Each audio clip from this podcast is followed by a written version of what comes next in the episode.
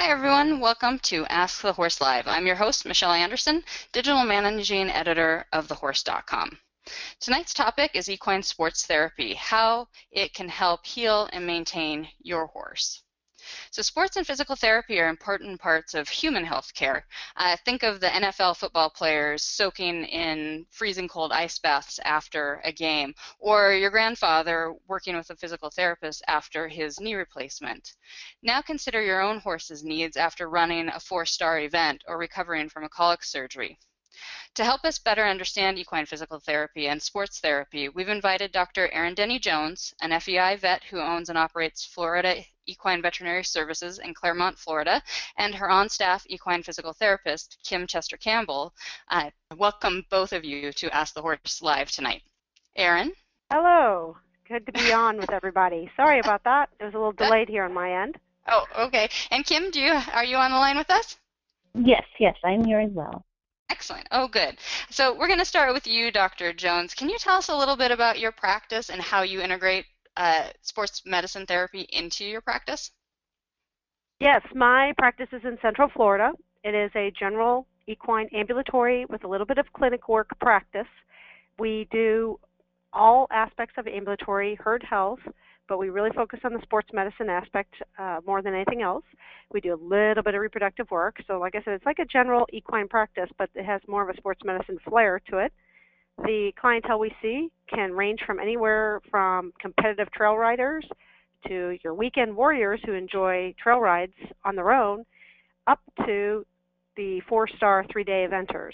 We also have dressage riders, we have some jumpers, we have some hunters, and then we do have some field trial and fox hunting clientele. And all of these horses, doesn't matter if you're just doing a weekend trail ride, all these horses require some sort of physical therapy at some point in their life, whether they're the older horse or the young horse that's just injured something minor. But the uh, physical therapy is definitely part of your sports medicine programs in any equine practice. And Dr. Jones, you have an interest also in acupuncture and chiropractics, as well as uh, being an FEI vet. Is that correct? Yes, it is. I think that that's necessary to make a full-rounded sports medicine practice. You need to incorporate some Eastern medicine with your Western medicine, and again, as well as your physical therapy. Okay. So, Kim, can you tell us a little bit about uh, being an equine sports therapist and your work that you do there with Dr. Jones? Yes, I can.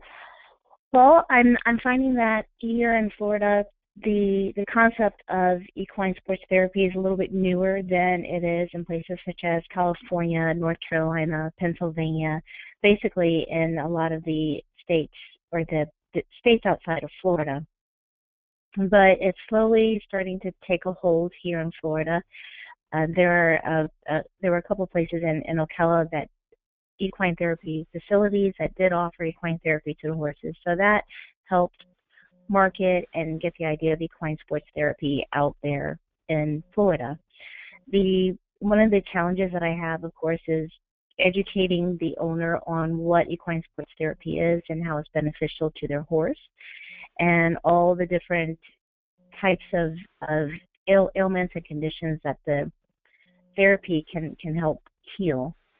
Also, another challenge that I have is, of course, dealing is working with a horse that is very not very compliant with what I need it to do because they don't always stand perfectly still for for you. So you have to change your you have to change your attitude, you have to change your mindset, you have to change constantly change in that environment because the horse is either causing you to modify what you're doing or the outside environment, such as people feeding all the horses at the barn and then your, your horse wants to eat or a lot of extra attention. People come up and touch the horse and say, "Oh, how are you doing?" Which is fine, but sometimes it's very distracting when I'm when I'm working on the horse. It's distracting the horse too, because now this horse who was originally relaxed is now wide awake and starting starting to get fidgety. So the and and also with equine therapy, there is no black, just black or white. There's a lot of gray in in in, in there in there as well. So I guess the, the best thing I can say is it, it definitely requires a lot of patience. It requires you to be able to to be be flexible and just change with the environment and and change with your treatment plan. when needed. So, Kim, when our audience members signed up for this event, they had the opportunity to submit questions. And the number one question was, how do you become an equine sports therapist? And so can you tell everyone a little bit about your education and your background and how you ended up in this field? Yes, I can actually. I've I've ever since I was a little girl, I've always wanted to to work on animals and I wanted to do a lot of hands-on. And I looked at different fields that that um, that dealt with or or work, worked with small animal and and and large animal and just there was a point in my life when I was when I started taking taking writing lessons and I realized I really wanted to learn a lot more about the horse and how to to better better care for it not just from just the grooming and feeding aspect but also from the physical aspect as well. But I eventually started going um, to, to school at Midway College at in Midway, Kentucky, and there I attended their equine therapy program, and I I got a bachelor's of science in equine therapy, and then from there I moved down here to Florida where I started working with with Dr. Jones, and um, as far as becoming an, an equine therapist, there's there are a lot of different schools and programs available out there. Anything from something that will provide classes or courses over a two week period or courses over several semesters. You just have to really get out there and and do your research and find out what is best best suited for for you. But I know that there's at least a couple of, of schools or places here in Florida. Uh, you could try Tennessee and North Carolina, and I want to say California and Pennsylvania also have, have, have courses, and I'm sure there are a lot more than that. But but those are some of the areas that I found um, the um, equine therapy courses or, or classes offered.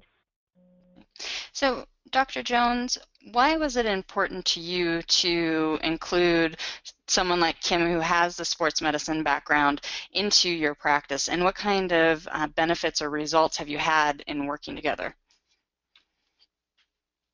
Well, I believe, and it's educating the clientele to also believe in this, but I believe that what Kim offers to the horses is a great therapy between major treatments, whether it's injections, shockwave, uh, whatever. Uh, this type of physical therapy that Kim has offered in our practice helps the horse ease back into its workload, sometimes a little quicker, but also a little bit more uh, sound than they would just doing your regular get on their back and ride at a walk. There are modalities that she uses that localize the work on the area that's injured, and that makes a world of difference than them compensating on the other leg if you're walking them or something to that effect. Uh, you may get some other injuries. She can focus on the one area. Uh, including it in my practice was a no-brainer, especially when she came to me and she told me that her instructor was Mimi Porter, who I had known and met at the 96 Olympics. And Mimi is well known in the equine world with her physical therapy abilities. And that was just a, a welcome invitation to have a student of Mimi's in my backyard and in my back pocket. That was fantastic to have that wealth of knowledge to spread to use in my sports medicine practice. And uh, I have seen great results with Kim and what she's done. The number one thing is in bowed tendons and uh, suspensory ligament injuries. Those horses seem to get back to work a lot quicker and don't re-injure. Uh, I can't say they definitely don't re-injure. All of them don't re-injure, but the ones that she's worked on has very minimal chance to re-injure uh, the same site that they've just healed. So those two things alone can pay for itself tenfold in a horse that's working in uh, some sort of high-end sport. So, uh, Dr. Jones, I recently or this fall got to go to a Charlotte Dujardin uh, clinic. And you know, for those who are listening who aren't familiar with Charlotte, she rides Valegro. They're the, the number one dressage team in the world right now. Is really cool to get to watch her for two days. And I shouldn't have been surprised by it, but I was surprised when she talked so much about her her sports medicine therapist and that person traveling with them to all their international competitions. Is this something, Dr. Jones, that you see when you when you're at the FEI competitions a lot? These the physical therapists with the horse. Absolutely. Each team usually has a physical therapist or maybe two that they call upon to treat the horses, and uh, they te- they treat the entire team.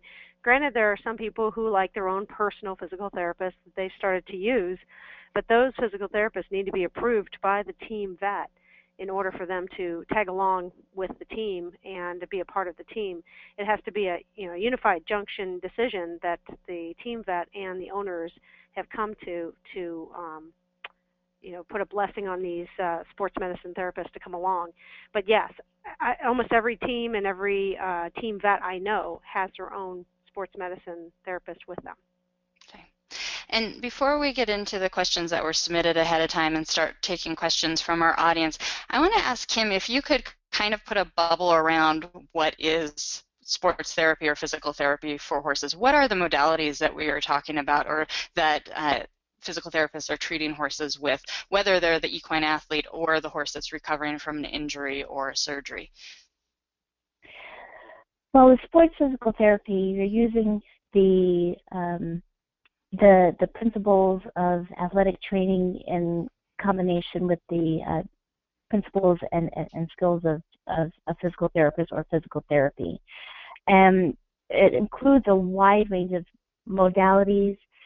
Again, I can give you a, a general idea of the uh, different categories, and then as you're out there on the showgrounds or you look online, you, you will see a, a vast variety of different types of of pieces of equipment basically that would fall fall under under each of these categories. And that would include anything from heat therapy to cold therapies uh, acupuncture and acupressure, chiropractic, massage, energy therapy such as craniosacral therapy or Reiki, therapeutic ultrasound, laser, electrical stimulation, magnetic field therapy, and stretching. So everyone who's listening, uh, as always, uh, feel free to send in questions to us as we're talking over over the next 45 minutes now. Uh, we're going to start out with some questions that were sent in during that registration process. And my first question is for Dr. Jones, and this is from Justine, who's in Salem, Oregon. And she wants to know, how do I find a qualified vet that does massage and or chiropractic work, or how do I find a qualified physical therapist for my horse. I wish I could give you uh, one website to go to, Justine, for this, but uh, that's a multifaceted question. The uh, physical therapist and massage therapist are not under a general licensing board at this moment in any of the states or any of the veterinary slash certified training type um, programs that are out there. So that um, is there's not a site that you could go to to find them and pick up and say this is a reputable or uh, well knowledged or well educated person. Unfortunately, you'll have to rely on your veterinarian for probably those two types of uh, people in your area. And I would go to a veterinarian who does primarily sports medicine work, that does uh, your eventing, uh, dressage, your jumpers, and they're doing the higher end shows and you may have to move out of your area to find one like that but uh, that would be my first source for you. Secondly for the veterinarian that does chiropractic work um, and that's what i'd recommend as a veterinarian that does chiropractic work there are um, many courses they can take. There are three recognized um, in the united states for the american veterinary college of, of um, chiropractic um, uh, associations, and they don't have to be certified. They just have to take the course. So you just need to ask the veterinarian what course they took and where. But if you go on the site for AVCA for the American Veterinary Chiropractic Association or IVCA, the International Veterinary Chiropractic Association, they will have either a list of certified doctors on there or they will have a list of schools they went to so you can double check the resume per se of your veterinarian and which school they went to. The three schools in North America, or actually in America, is the Healing Oasis Wellness Center, Options for Animals, and Parker University. There is a new program here in Florida, the Peli program, that's in conjunction with the uh, acupuncture site in Reddick, Florida, uh, the Chi Institute. Uh, there is another site in Canada, the Veterinary Chiropractic Learning Center, and then there's another site that's recognized in Germany called the Backbone Academy for Veterinary Chiropractic and Healing Arts. These are all reputable schools. You go multiple weeks, and unfortunately, veterinarians can't leave their practice for a month at a time, so we have to fly in and out one week at a time every month until we get all of the um, information covered, and it's usually a six week program. And then the um, exams are at the end, whether it's an exam just for the class or an exam for one of these certifications. Um, you take those at the end. So that would be my recommendation: is really just getting the resume of the veterinarian on where they did their chiropractic schooling, because they may not be certified through those associations, which is fine. Um, the certification seems to be more lean to um, human chiropractors because they need to have a license to work or a, or some sort of certification to work on animals. Veterinarians don't need that certification because it's in our Practice Act. We have a question from our live audience, and Kim, I'll, I'll give this one to you. It's from Lucille, and she wants to know if an equine massage therapist is different than an equine sports therapist. Is that a different person, or is it a skill set that's within a, a larger umbrella? I believe that the equine sports therapist and equine massage therapist can be one one in, in the same person. It just just depends on what you offer. I think a, a equine sports therapist may offer a wider variety of, of treatments for the horse, whereas people who um, only practice equine sports massage will will call themselves an equine massage therapist versus a, a, a sports therapist. Lucille also wants to know if you can be an equine sports therapist without being a veterinarian. Uh, Kim? Yes, you can. I'm I am not a, a, a, a veterinarian, but again, I did go to Midway College in Midway, Kentucky, and um, I attended the equine therapy program there. And with that program, it took four four years because you had to take two years of the um, basic equine courses, and then after those two years, you had to interview to be accepted by the equine therapy program itself. And in those two years, you took um, equine therapy based courses, and they and that equine therapy program at the time was headed by by Mimi Porter, and Mimi is one of the most or I would say the most talented and just intelligent therapist that that I, I, I have met, and I'm extremely fortunate to have been, been able to learn from her because she has so many many years of being an an, an equine therapist. She used she's used a wide variety of therapeutic mod, modalities. She has worked on so many different cases and and if you're going to learn how to be an equine sports therapist it's it's best at the very least to learn from someone who has been there done that and who, who has a lot of experience under their belt not just in terms of years but also in terms of of the uh, different different types of cases, like the variety of cases and the variety of, of modalities that they use and the out, outcomes that they've gotten as a result of it. Kim, we have a question from Bridget in Australia, and Bridget wants to know what are some of the most common issues you treat with sports therapy? The most common issues I've treated so far with sports therapy would include sore, sore backs, tendon injuries, um, horses that are just just stiff or very very tight, and I use a lot of a lot of stretching with them, and also with with wounds. Those are the most the most com- common ones that that that I have I have or the most common cases that I that I in, in, encounter in my field so far. So, Kim, do you find that you are usually coming in to treat an existing issue or to manage an existing issue with Dr. Jones, or are you also doing proactive things that are helping keep the horses sound so that they don't get stiff or sore down the road? I would say the a majority of my of my work is has has been called upon due to an an already existing case. Like a horse has been um, has been short short strided for for a while, and um, or the horse is lame, or the horse has been injured all already, and the owner is looking for additional help to to help get that horse back back into its um, optimal level of training or of of work. So what happens is Dr. Jones goes in and she examines the horse. She diag- diagnoses what the what the problem is, which is extremely important to me because I need to know what I'm working with before I start. Otherwise, if I don't and I just go in and start working on a horse that, that a veterinarian has not treated, or done a workup on yet, I, I'm just you know stabbing around in the dark as as far as what that horse actually needs. So um, Claire in Virginia wanted to know well, she has a horse that's recovering from an extended confinement due to a ligament injury in a front foot. She's wondering how physical therapy could help her horse recover more quickly from confinement and being injured.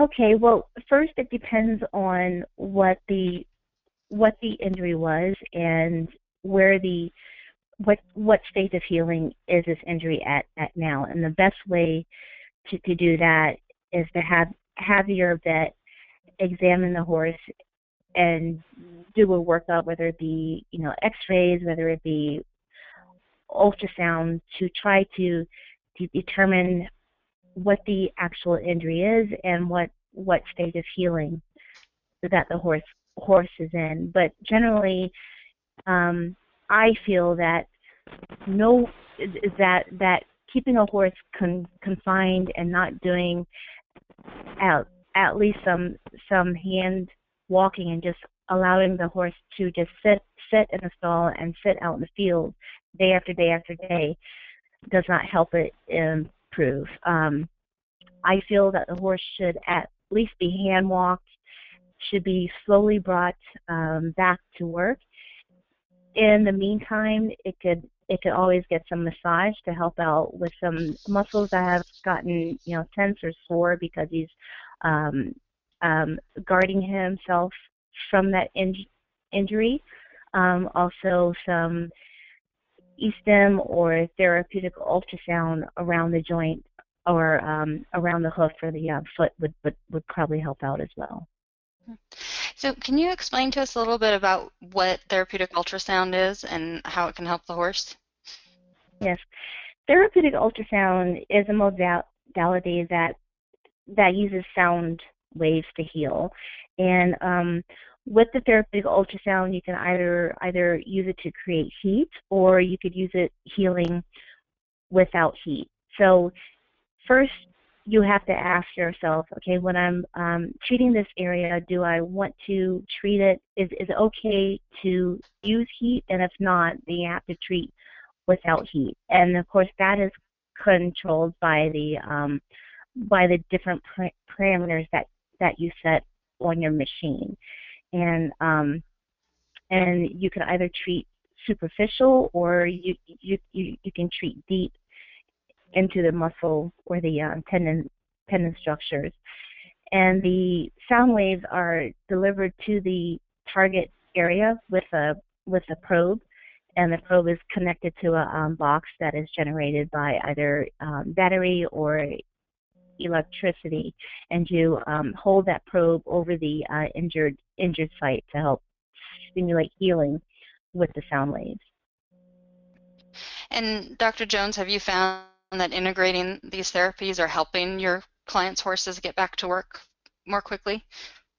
Yes, I do. I was agreeing and shaking my head as Kim was describing what she's doing with these horses.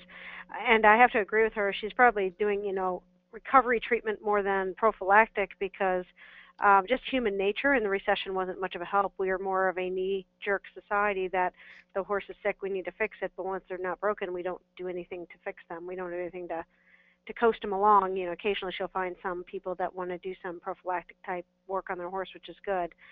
Um, but the therapeutic ultrasound, um, I've seen it do some tremendous results on how big those as we all know, bowed tendons look after the fact, because we've seen those horses have the big, ugly bowed, scarred-in bowed tendon. Mm-hmm. And in fact, Kim and I saw one the other day that uh, she treated many years ago, and um, when you palpated down through the tendons, you couldn't even find it. It was so small; it was just a little blip as you t- palpated down the tendons, and it was a significant core lesion at the time that uh, required some treatments. And Kim did a twice-a-week treatment protocol on this horse, and it, it looks fantastic. So the decreasing in the swelling, the inflammation, and just the physical look of it is um, is definitely a thumbs up for this physical therapy.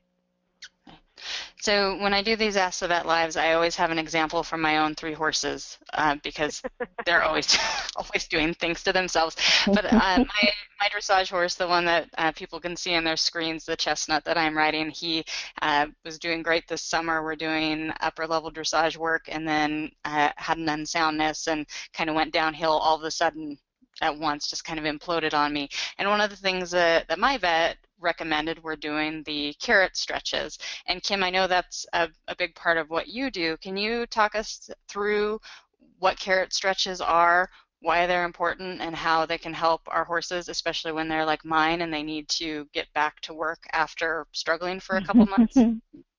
oh yeah, sure, definitely. The the carrot stretches are are excellent for stretching the muscles of the neck and um, also the um, muscles of the um, shoulders and the top of the uh, withers too, because um, you have to look at the fact that that the neck does not work independently of um, all the other muscles attached to it. Um, but the carrot stretches are, you know, definitely great for um, increasing flexibility in the uh, neck and I would recommend that people not just have them go, um, you know, just haphazardly go, you know, side side to side, but see if see if they can reach reach back towards their flanks, see if they can reach down uh, lower uh, towards their belly, and then also when they um, stretch them, stretch them down um, towards their um, between their knees and then down um, further, you know, t- towards towards the ground between their feet, and then also have them have them stretch to the um, out outside of each leg too, which um, you know also helps and adds variety to their stretches. So this is a really practical question, Kim, because mm-hmm. my horse has turned into a carrot monster with these things. Oh yeah.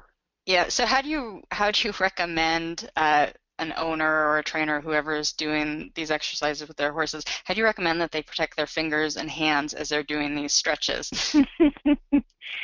that one is often uh, difficult because especially when they when they realize that I actually get something. If I do the stretch, I get a treat and they go crazy, especially the mm-hmm. ones that are that are just treat hounds on it anyway.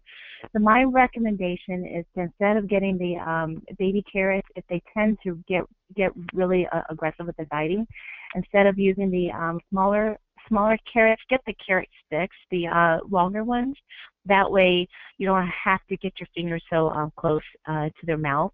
And then also um, the um, you just have to be patient and you have to take the um, stretches slow and um, and not allow them to just grab and just grab and just take off. You know, you have to make them be patient, make them hold it, hold the stretch and, and wait, and then allow them to have their their treat. Okay, I might have to head to Costco and get a big bag because mine's going to take my fingers off. He thinks that these are the best idea ever.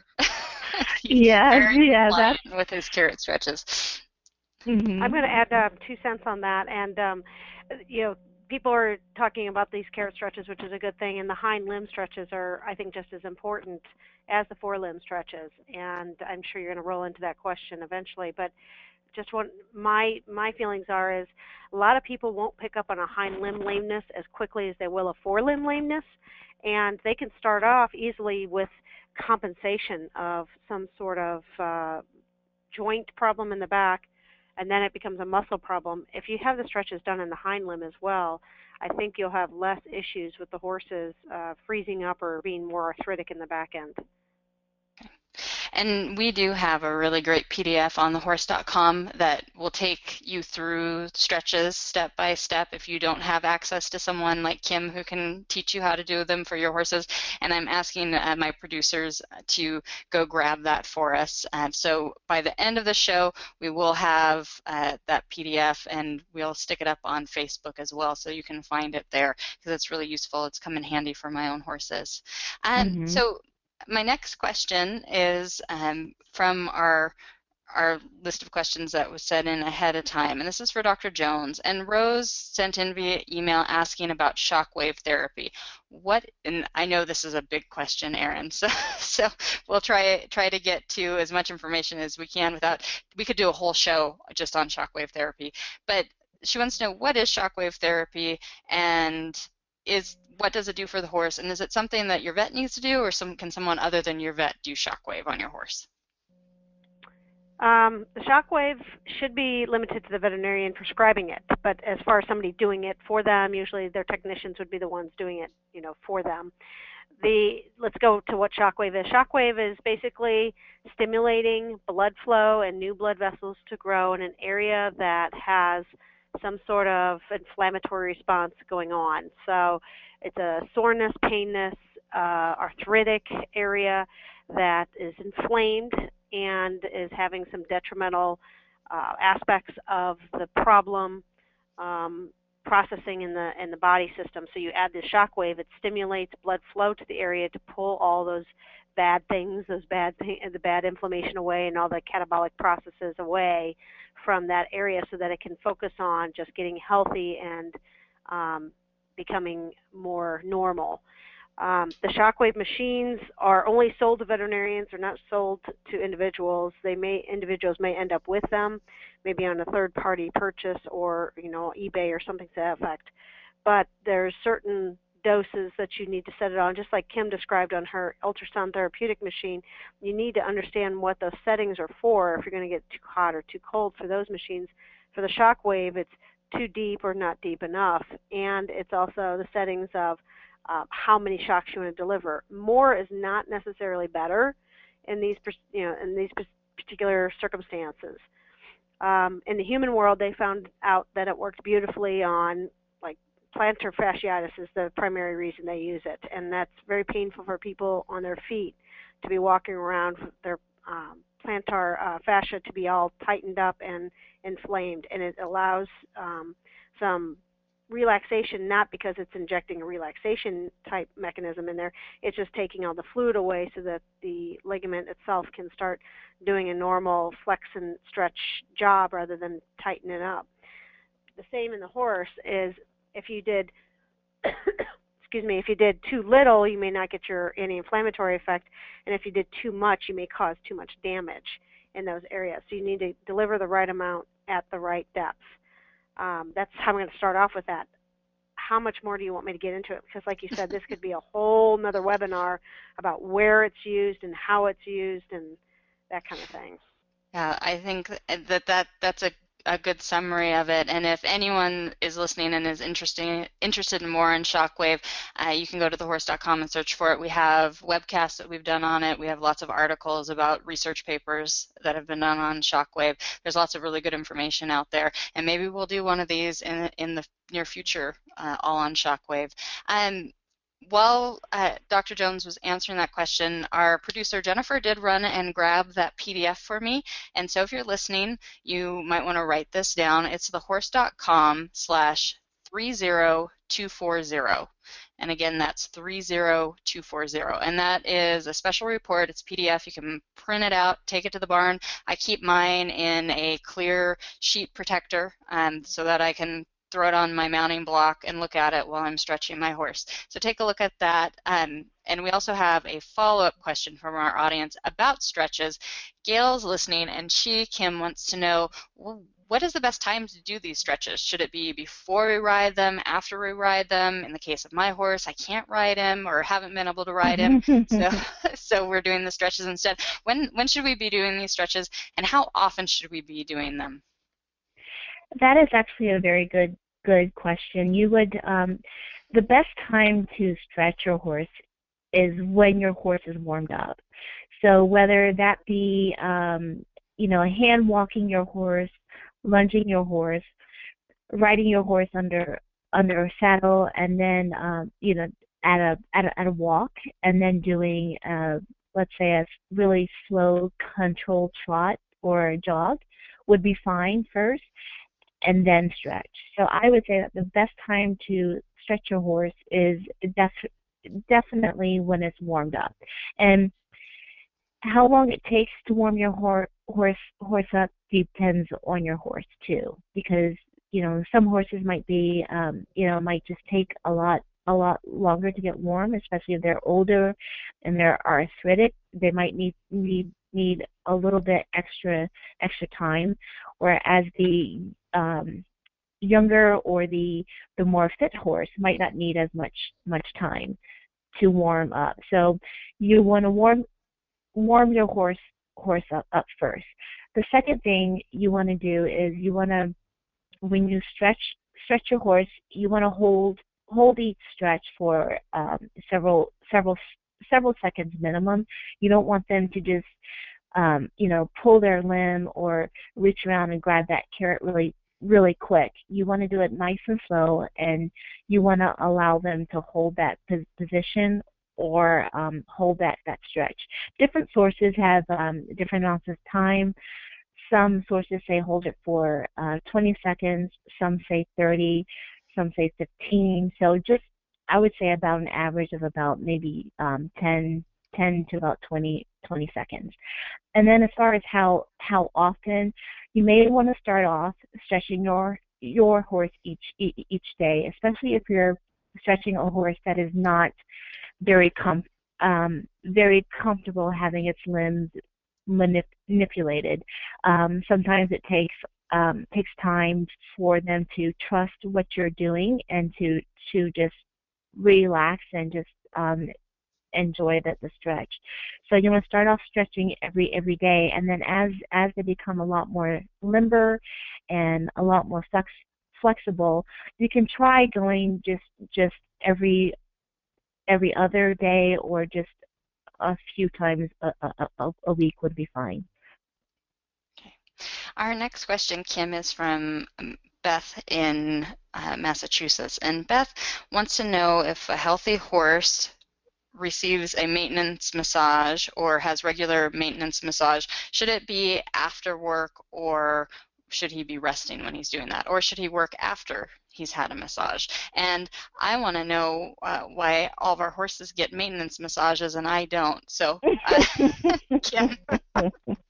And I have something let's, to add after that. So when Kim's done, I have to Okay. Let's let's just say that I often ask myself that when I am massaging a horse, and especially when it's hot outside, I'm sweating. Like I've sweat through all my clothes. My arms and my hands are tired. I'm looking at this horse like, how is it that you get this massage and I don't?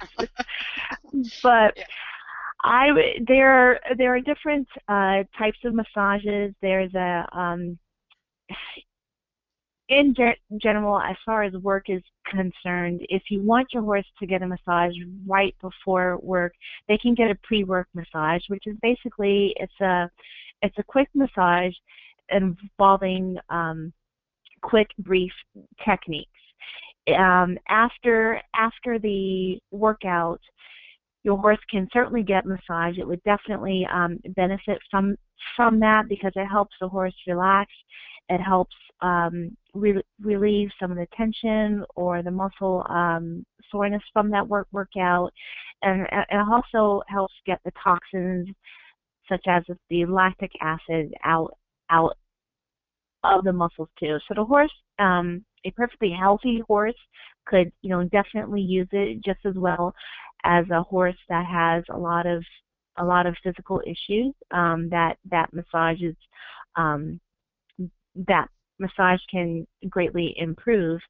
Um, but as um, but if you do massage a horse after a workout, I would recommend waiting um, at least an hour or two for that horse to uh, cool down first. Because when you massage, you increase the uh, temp, um, temperature in the muscle and the other um, tissues. And the last thing you want is to increase the temperature even more in an already hot horse. So the so the answer is um, right after the workout, let the horse work uh, rest first, let it cool down, and then and then do the massage afterwards. Okay. And Dr. Jones, you had something to add? Yes, I'm going to do an analogy. In the human world, they have pre-race massages and they have post-race massages. Same thing. So Kim described it beautifully. It's what they use in the human world for all the high-end human athletes. Also, um, Kim and I uh, have the luxury here in Central Florida to have um, many track runners come and, and train in the wintertime. And there is a wonderful sports medicine massage therapist that unfortunately she and I don't utilize her abilities um, as much on humans. And um, she also has a stretching uh, person that these athletes use um, not at the same time as their massage. They'll come in for a stretching appointment just to have somebody help them stretch. So back to the stretching conversation about your horse. Your horses will stretch their own legs as they come out of the stall. Sometimes you see them stretch their back leg or uh, stretch as they get up out of the pasture on the front end. But when you add your stretches to them, you're helping them push the limit a little bit of their muscles, just like this person does for the human athletes. They push the limits to not tear or, or hurt anything. They're just trying to get them to get a little bit more stretch out of that muscle that you wouldn't push on yourself or the horse wouldn't push on themselves. But yes, they the comment you made is we don't take care of ourselves sometimes as well as we do our horses. it's true. And um, I wanted to add that when I managed a, a herd of therapeutic riding horses, we had a wonderful massage therapist who would come in and she volunteered to, to work on the horses on a regular basis. And I found that she was able to tell me when something was going on with the horse that I hadn't noticed yet with the horse under saddle mm-hmm. or in class. So, Kim, is that something that you find that you notice something in the horse and then you can pass that on to the owners and to Dr. Jones and then you can address it before it becomes a, a big issue? Yes, yes, actually. Um, yes, def- definitely. There there have been times when I felt something in a horse, and it's you know whether it be um, um, a knot where it shouldn't be, whether um, it be um, ex- extremely taut um, uh, um, tendons, and I'm feeling this going. There is something going on with this horse, and what I'll do is I'll um, work on it with the massage, and if if between my massages and the owner's stretching, if the horse is not improving, then it's you know that's a telltale sign that sign that something is definitely wrong. So yes, there are many many times when when I can feel um, feel something is wrong, feel that something is not right, and I will work work it with the massage techniques. But if there's not a lot of improvement afterwards, then you know, then it's time to you know um, do something further with, with the horse. And I'll find too with um with Kim, I'm sorry, I'm going to add my two cents is that I'll sometimes get so focused on uh, let's say a hind limb lameness that um, if Kim goes out and she's massaging this horse, you know, with a hind limb lameness, she'll come back and say, you know, that opposite forelimb, neck, shoulder area has got knots on it like you wouldn't believe. So the horse has already been compensating on its diagonal to compensate for this hind limb lameness. And uh, Kim is addressing it, thank goodness, with the massage, but she's also bringing it to our attention. Hey, did you not notice? Um, you know, you may want to pay more attention to this. That there's a um, an issue going on in the forelimb right now. So either we better correct the back end so it all goes away, or we're going to have to address two different issues. Which is why my horse fell apart after his hind leg or his hock was bothering him. So, um, and so he had that what Dr. Jones is describing that diagonal limb issue and his mm-hmm. neck was sore and so um, anyway oh, he's oh, yeah. he's getting all the stretches and, and we're doing the best we can for him. But we have a question from our live audience from debbie and i'm glad debbie asked this question because i was really hoping we would get to it. And she wants to know about ice wraps versus cold hosing and using cryotherapy or cold therapy on our horses. What is better using a hose or using the boots that i have frozen in my freezer? Uh, kim that is actually a very, very good question, and some of that may depend on the time of year and your geographical location. So if if you lived up north where the um, weather is um, really, really cold and it's getting ready to snow, but it hasn't quite, you know, frozen all the all the pipes yet, then you can certainly cold hose because the water will definitely be cold e- e- enough to not just make the hairs cold, but the actual um, skin and the um, structures underneath cold. If you're here in Florida on a relatively cool day, um, you can cold hose, but you might not. It, it, it won't get cold e- enough or as as cold as let's say using uh, ice.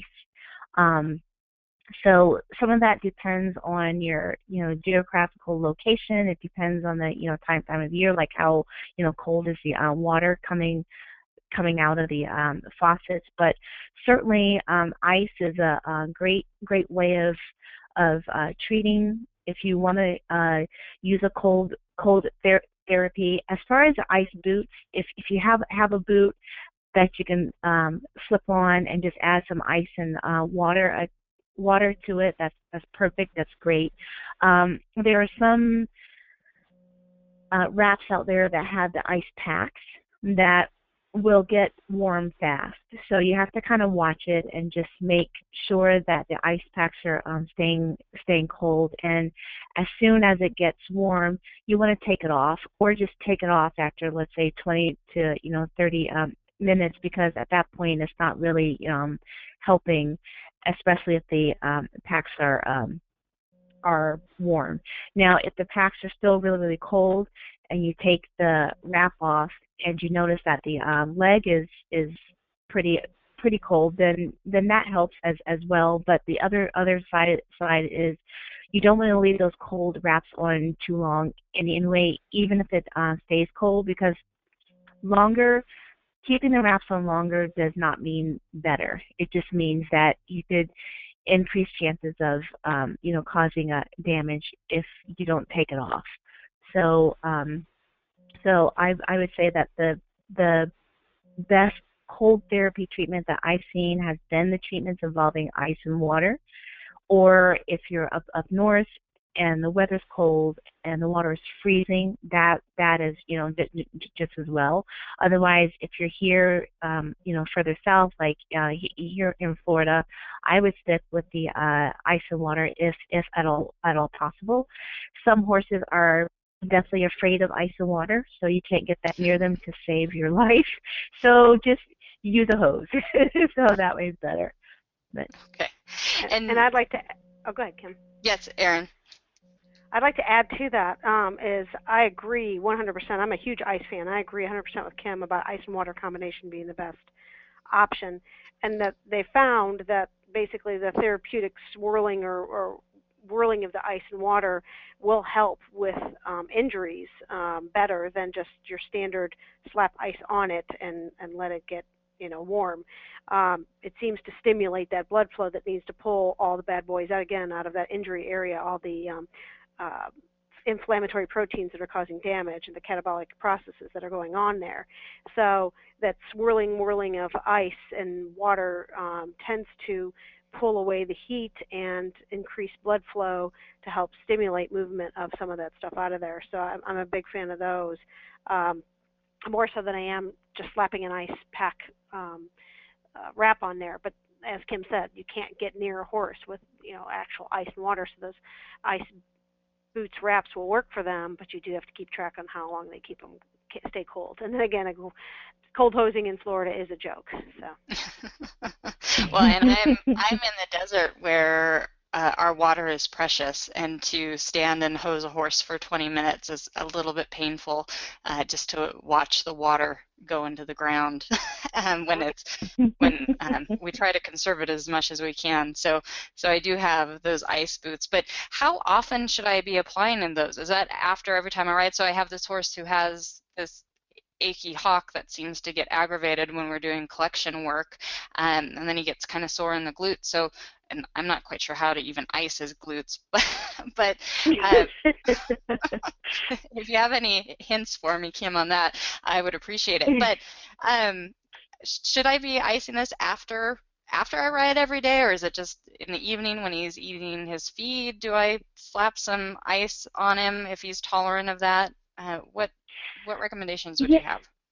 Yes, I would say that that if he if his if his hock tends tends to get aggra- aggravated after you ride, like like you you know after each uh, session that his hock gets a little bit puffy or or it's it's sore or it um bothers him, I would I would def definitely ice it after each each ride for sure. And then if you ever um see him, you know, like like if he stalled over overnight and then then the next morning he has a big hock or it's, you know, um a little bit, you know, puffy or swollen, definitely you can put some ice ice on it on it on it then, but you can actually you can code you can treat with ice several times a day. So it's not limited to just once or twice, but you can definitely do it more um, often.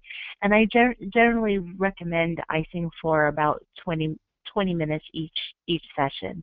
Um, but then after a while you have to start asking yourself why is this hot getting getting big each time?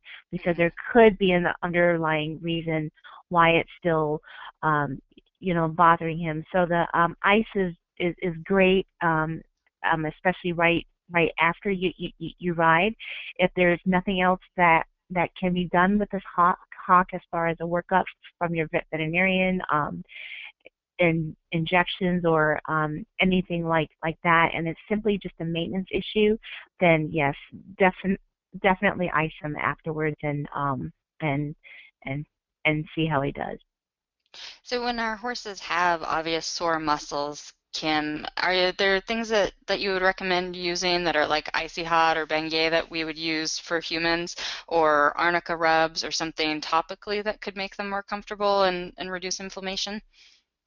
Yes, there are there are definitely product uh, products out there. Um, I wouldn't say Bengay, but I would definitely say something like um, like a um, arnica gel or um, paste that that you could rub on because that's that's that's great for inflammation as as, as well. Um, there is um, a product made by a company called called Heal that has um, that has gels and rubs for um, sports sports injuries that you can use on horses too. And the and the equine market has has a lot of um, liniments and um, just whether it just be just a liniment applied to the dry coat or a liniment applied as you um, hose them hose them down or um, bathe them, that helps get the soreness out.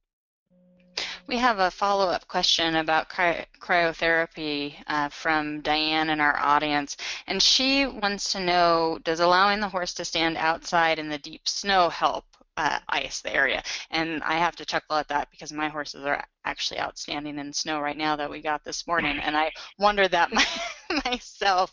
Uh, is he cold enough with just it, it being really cold out uh, that I don't need to ice him? Kim, what are your thoughts? Oh yeah, definitely because um, you know snow is ice, you know, and and and what what better way to ha- to to be able to treat with ice than to just let them stand out there in the in the snow. I mean, there are, are times here in Florida where I wish that there was snow up to their hocks, so I can just turn them out in the field and say, just go stand, okay? so I don't have to hold you and chase you with the hose or chase you with the ice to get you to realize that everything is okay. It's not going to eat you. But um, I, you know, def, definitely the um, snow pro- pro- provides the, you know, um, optimal amount of coldness needed to treat. And then um, um, there are also times when when I've heard, you know, veterinarians talk about uh, laminitic horses and, you know, horses that have, you know, problems problems with their feet, you know, just allowing them to stand out there in, in, in the snow to to help out. And I'm sure Dr. Dr. Jones has has more to add to that as well. Yeah, you took the words out of my mouth, Kim. I was just going to uh, talk about that laminitic study where um, they went up and they put uh, probes in the horses' feet to see what temperatures they got to. And if you think about it, as you're chuckling, Michelle, your horses are standing out there, they're not getting frostbite. So they're doing just fine out there. They can thermoregulate to a, a point that they don't get frostbite, but it is very good for the horse's feet to stand in some snow or stand in some ice water and help with the inflammation that's going on down in their feet and their legs. So I agree. Okay, well, we have snowstorms here in Bend, Oregon. Uh, in the forecast for the next week. So when I'm out shoveling snow and feeding horses in the snow, I will try to keep in mind that it's doing good things too for my horses. Yes.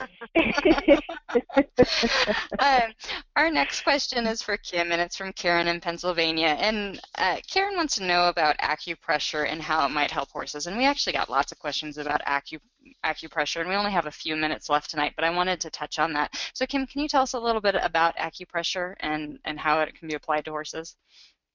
Yes, definitely. Um, acupressure is the uh, use of pressure to um, that is applied to the um, acu acu acupoints or um, the same points as uh, acupuncture points. Um, the biggest difference is, of, course, acu, acupressure uses um, pressure, where, whereas a veterinarian uses uses needles for the uh, acu, acupuncture. And because acupuncture is considered an invasive technique, because the needle pierces the, the, the skin, um, a non-veterinarian such as my myself would be um, would be better to uh, use the uh, acu acupressure instead. Okay. Um, and I just looked at the time, and we are really almost out of time, and we have so many good things to still cover. Um, really quickly, uh, Michelle in New Jersey is asking about the benefits of cold laser therapy uh, in in veterinary medicine. And Donna in New York wants to know if there are any downsides of laser therapy. So Kim, do you want to quickly touch on lasers and then uh, maybe we'll do a follow-up on the website and do a Q&A type article where, where you can answer these questions more in depth.